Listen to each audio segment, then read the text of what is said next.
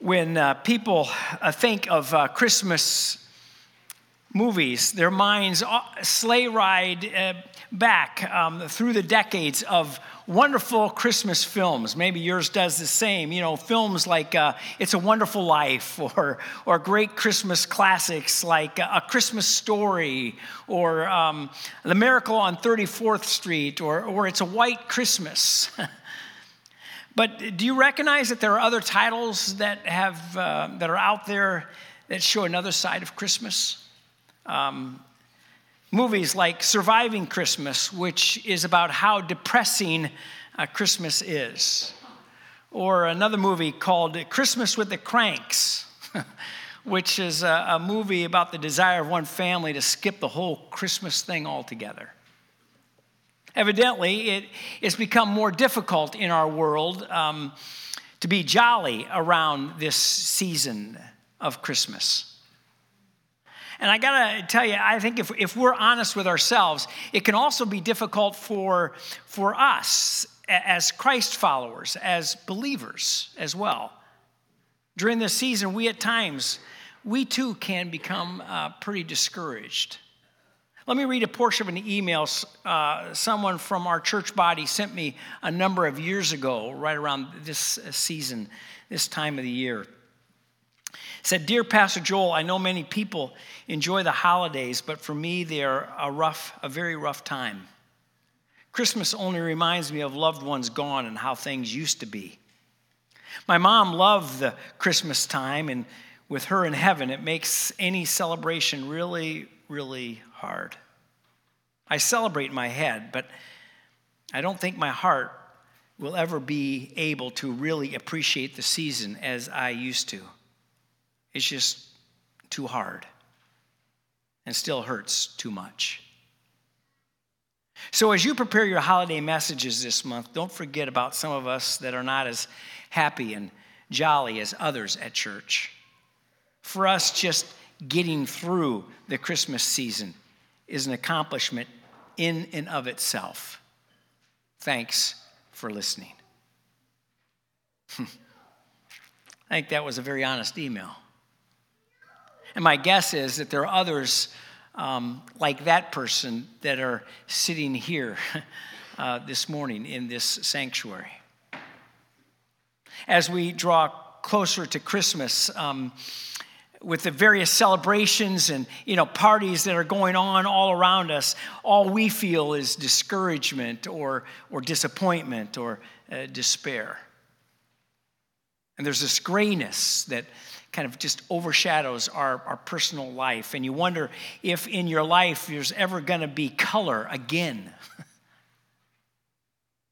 I wonder is that where you're at today just trying to get through the Christmas season? Christmas is a holiday precisely because Christ came, right? it's his coming that we celebrate. And this morning, in the middle of your disappointment or, or discouragement or despair, in the middle of your grayness, I have some good news for you. Christ comes with hope. Why? because he is a savior of all. He came as a savior for you and also for those like you. In other words, for uh, people like Zachariah and Elizabeth from the Gospel of Luke. Turn with me uh, in your Bibles. If you have your Bibles, turn with me to Luke chapter 1 this morning. Luke chapter 1. Um, Luke begins his gospel, really, uh, with this, uh, giving us a little background on this incredible couple, this incredible wife, husband wife team, um, Zachariah and Elizabeth. Start with me, Luke 1, verse 5. In the days of Herod, king of Judea, there was a priest named Zachariah of the division of Abijah. And he had a wife from the daughters of Aaron, and her name was Elizabeth. And they were both righteous before God, walking blamelessly in all the commandments and statutes of the Lord. But they had no children, no child, because Elizabeth was barren and both were advanced in years. Luke uh, tells us that um, Zechariah here, he tells us it was, uh, Zechariah is a priest. Um, but understand something. he wasn't a, a, a, a famous big time TV priest, okay? Um, see, the priesthood in that day was divided up um, into 24 divisions, eh, which amounted to about 18,000 priests. Um, most of those 18,000 priests, they worked on small farms and were relati- uh, relatively poor. And Zechariah was just one of those. He was just one of those ordinary country priests, one of the 18,000. He was a nobody, really. And his wife, um, well, all you need to know was that she was a descendant of uh, priests, and she was also, well, married to a priest. Enough said. um, but there was something that stood out about them. Given the time that they lived in, uh, Luke here makes sure we know that they were righteous in God's sight. In other words, um, these two people, they loved God. They were upright, they kept his commandments. Now, this doesn't mean they were without sin, uh, but evidently, unlike many priests of that day, um, they were examples of genuine faith. And then, of course, in verse 7, um, we get this troubling news that they had no children. Elizabeth was barren. And the days uh, of hoping for a child, well, they were long over.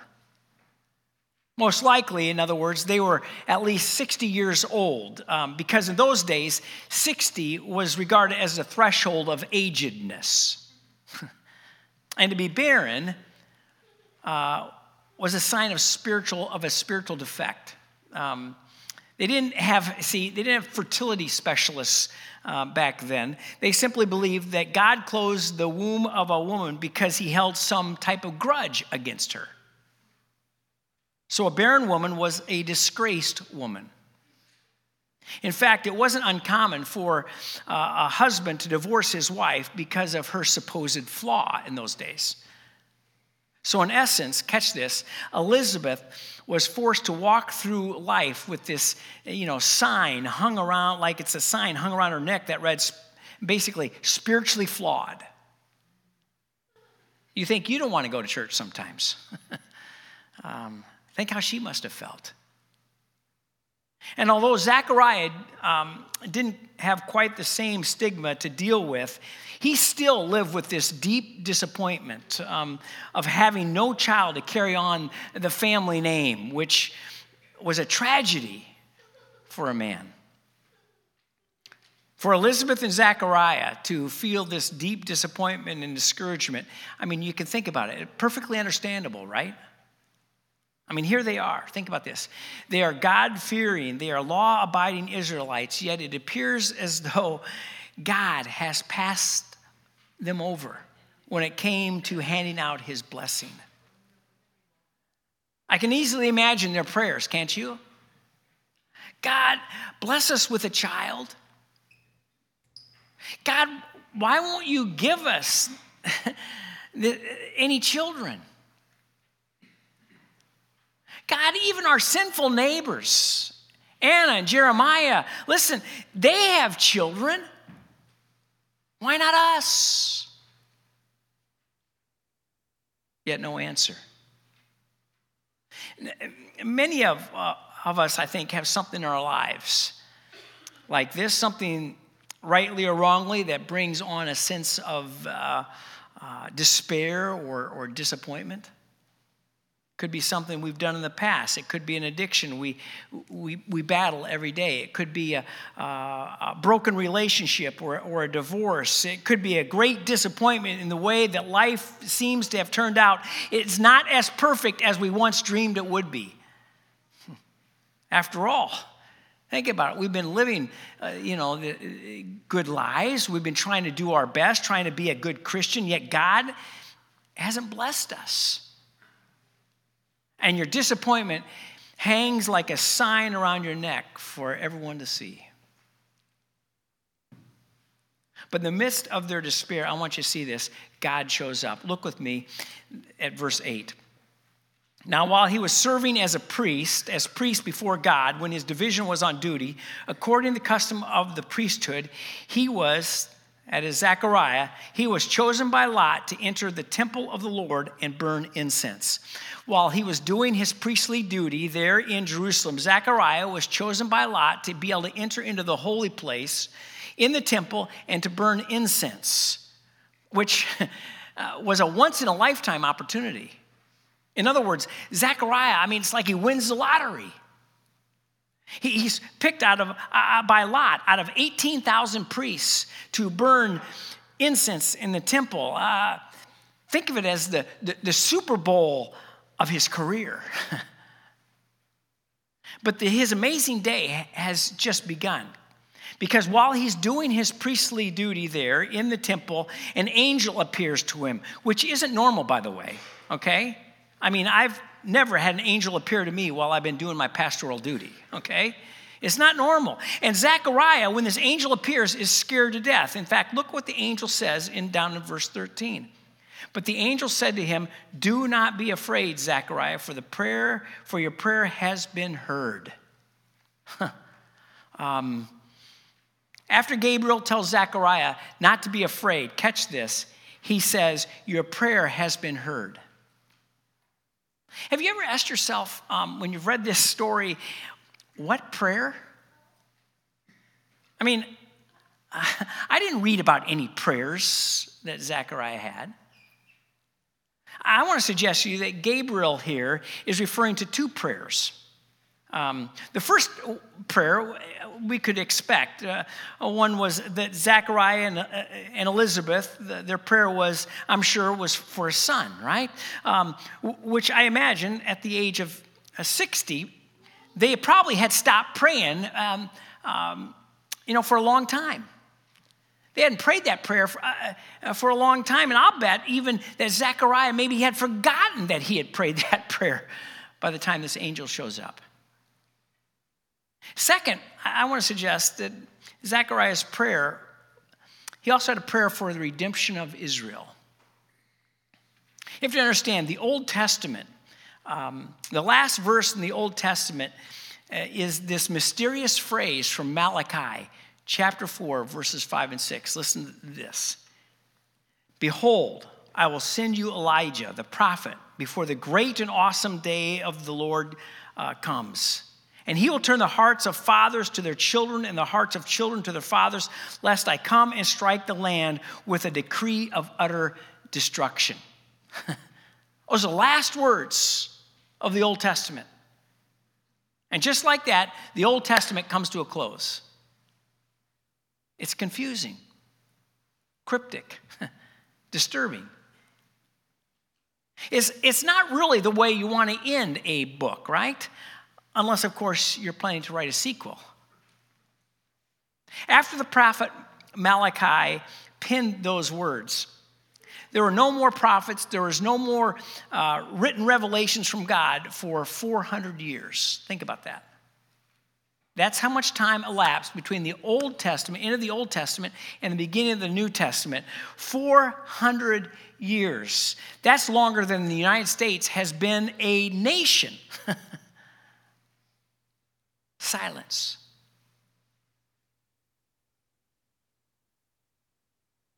We really don't like silence, do we? Have you ever been in a small group praying and there's 30 seconds of silence? Everything gets a little uncomfortable, doesn't it? Have you ever prayed and, and prayed and, and, and, and prayed about a struggle in your life? And as best you can tell, God hasn't heard a thing? I think most of us have probably experienced something like that. And at the time, it, it seems like, like we'll never hear from God, right? But for God to be, think about this, to be silent for 400 years. 400 years. I mean, what was that all about? No wonder Zechariah and, Eliza, uh, uh, and Elizabeth were discouraged. But then, here, finally, after 400 years of silence, in God's timing, his perfect timing, God spoke again through the angel. The word angel means messenger. And this angel is named Gabriel. And when he spoke, what he does is he picks up right where Malachi had left off. Look with me, verses 13 again, starting verse 13 again. But the angel said to him, Do not be afraid, Zechariah, for your prayer has been heard, and your wife Elizabeth will bear you a son, and you shall call his name John. And you will have joy and gladness, and many will rejoice at his birth, for he will be great before the Lord. And he must not drink wine or strong drink, and he will be filled with the Holy Spirit, even from his mother's womb. And he will turn many of the children of Israel to the Lord their God and he will go before him in the spirit and power of Elijah to turn the hearts of the fathers to the children and the disobedient to the wisdom of the just, to make ready for the Lord a people prepared. Zechariah and his wife, they're going to have a baby, John. And that baby was the very one that Malachi had promised years earlier.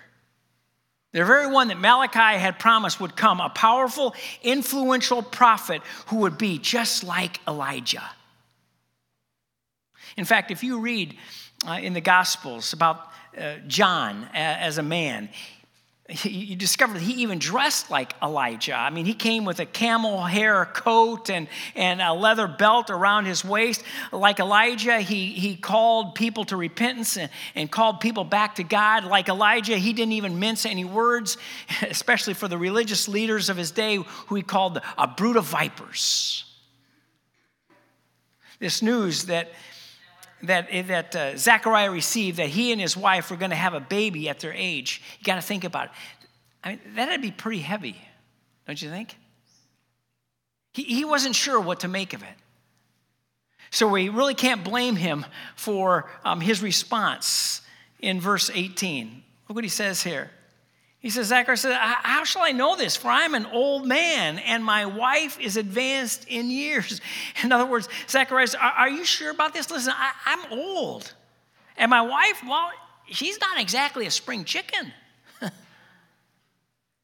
In response, the angel says, Behold, you will be silent and unable to speak until the day that these things take place because you did not believe my words, which will be fulfilled in their time.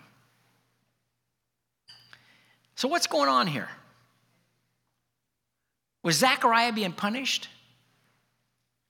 I mean, that doesn't really seem fair, does it? I used to think that that's what God was doing, that, that, that he was punishing Zechariah for his doubt.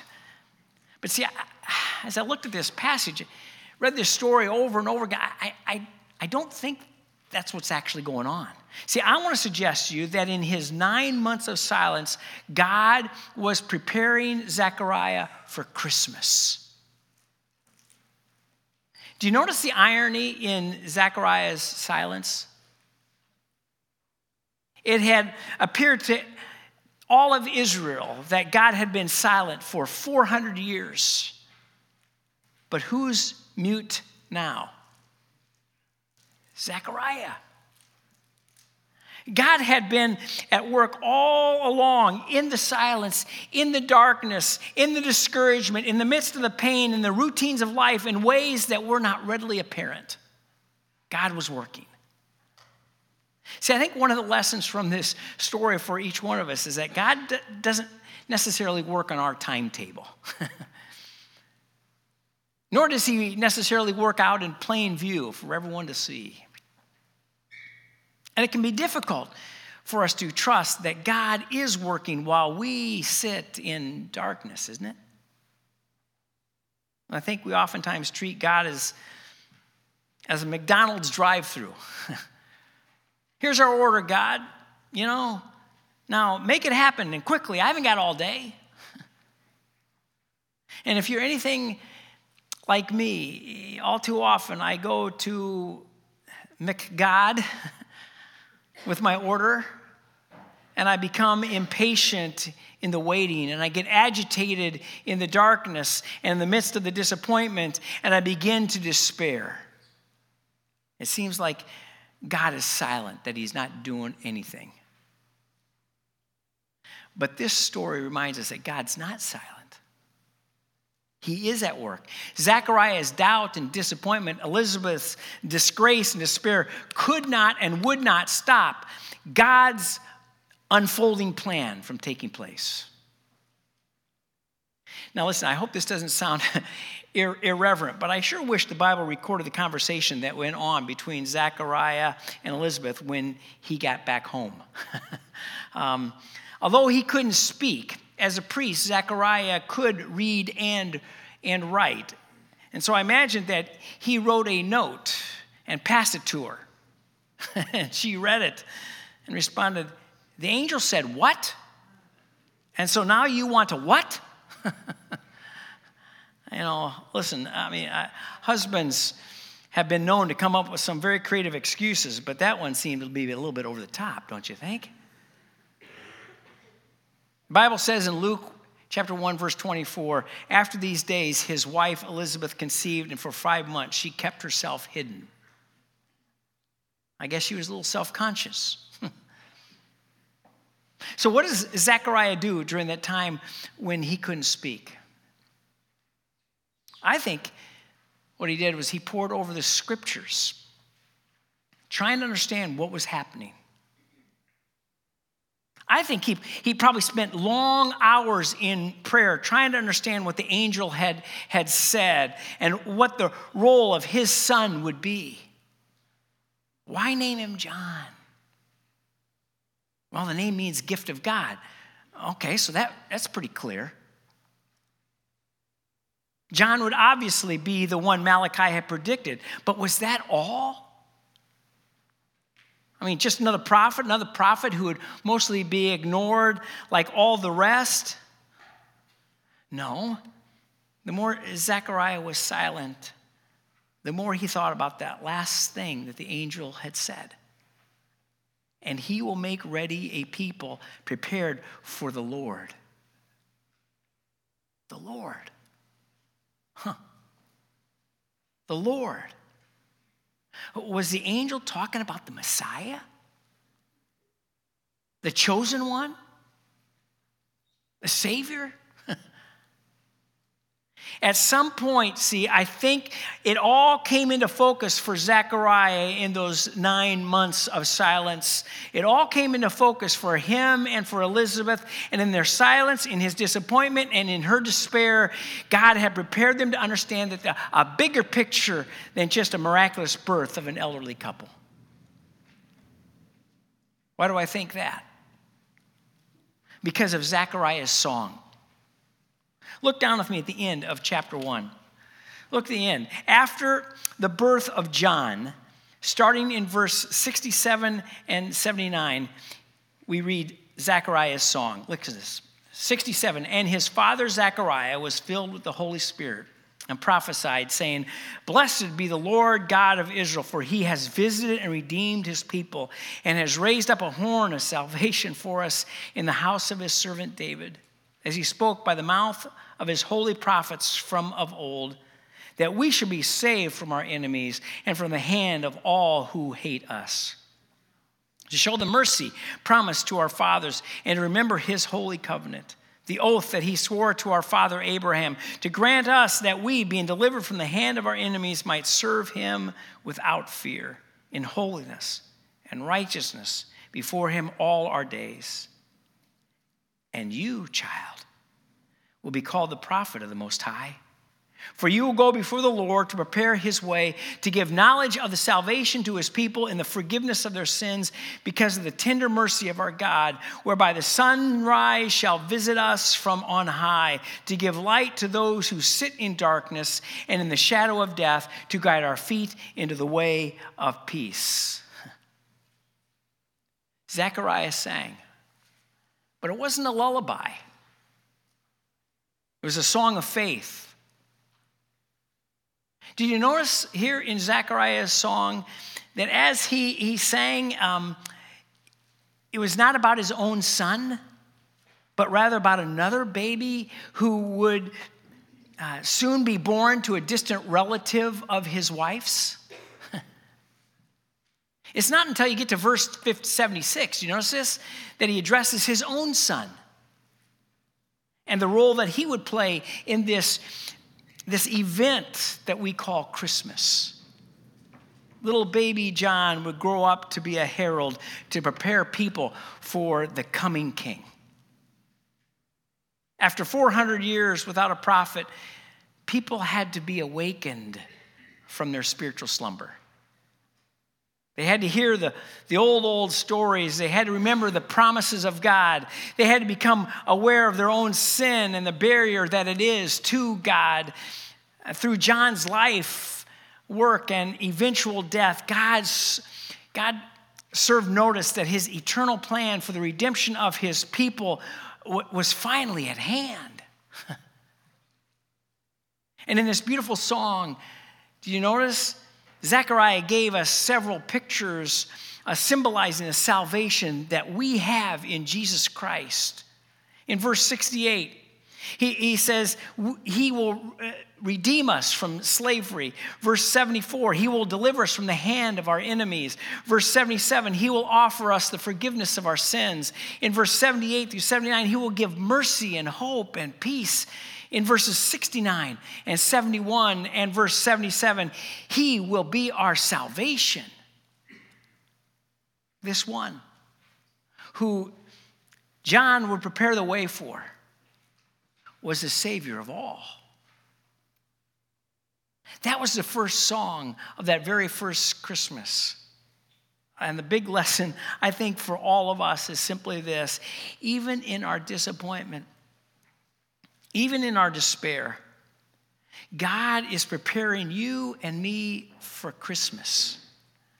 He's not preparing us for the holiday of Christmas, but rather, He's preparing us for the hope of Christmas. God with us. Like the person who sent me that email. There's a lot of us, I think, that struggle with Christmas. I mean, Christmas isn't as happy and jolly as maybe it once was. So, like old Zachariah and Elizabeth, we just do what we're supposed to do, never really believing that God's at work in our life to bless us in a way that will just blow our minds. How about you? Do you believe God is able to step into your life and bring joy and blessing where there has just been despair and disappointment? That's what the coming of Christ really means for each one of us. What Elizabeth says in chapter 1, verse 25, is true of each of us because God sent his son. She said, He has shown his favor and taken away my disgrace among the people. Do you believe that? Years ago, James Dobson relates a story of an elderly woman named Stella Thornhope, who was struggling with her first Christmas alone. Her husband had died just a few months prior because of a slow developing cancer. And now, several days before Christmas, she was almost snowed in by the brutal um, weather system. She felt terribly alone sitting there in her home. So much so that she decided that she was not going to decorate for Christmas. Late that afternoon, the doorbell rang, and there was a delivery boy with a box. He said, Mrs. Thornhope? She nodded. He said, Would you sign here? She invited him to step inside and close the door to get away from the cold. She signed the paper and said, Well, what's in the box? Young man laughed, opened up the flap, and inside was a little puppy, a golden Labrador retriever. The delivery boy picked up the squirming pup and explained, This is for you, ma'am. He's six weeks old, he's completely housebroken. The young puppy began to wiggle in happiness at being released from his captivity. Who sent this? Mrs. Thornhope said. Young man set the animal down, handed her an envelope, and said, It's all explained in here in this envelope, ma'am. The dog was bought last July while its mother was still pregnant. It was meant to be a Christmas gift for you. The young man then handed her a book, How to Care for Your Labrador Retriever. in desperation, she again asked, well, Who sent me this puppy? As the young man turned to leave, he said, Your husband, ma'am. Merry Christmas. She opened the letter from her husband. He had written it three weeks before he died and left it with the kennel owners to be delivered with a puppy as his last Christmas gift to her.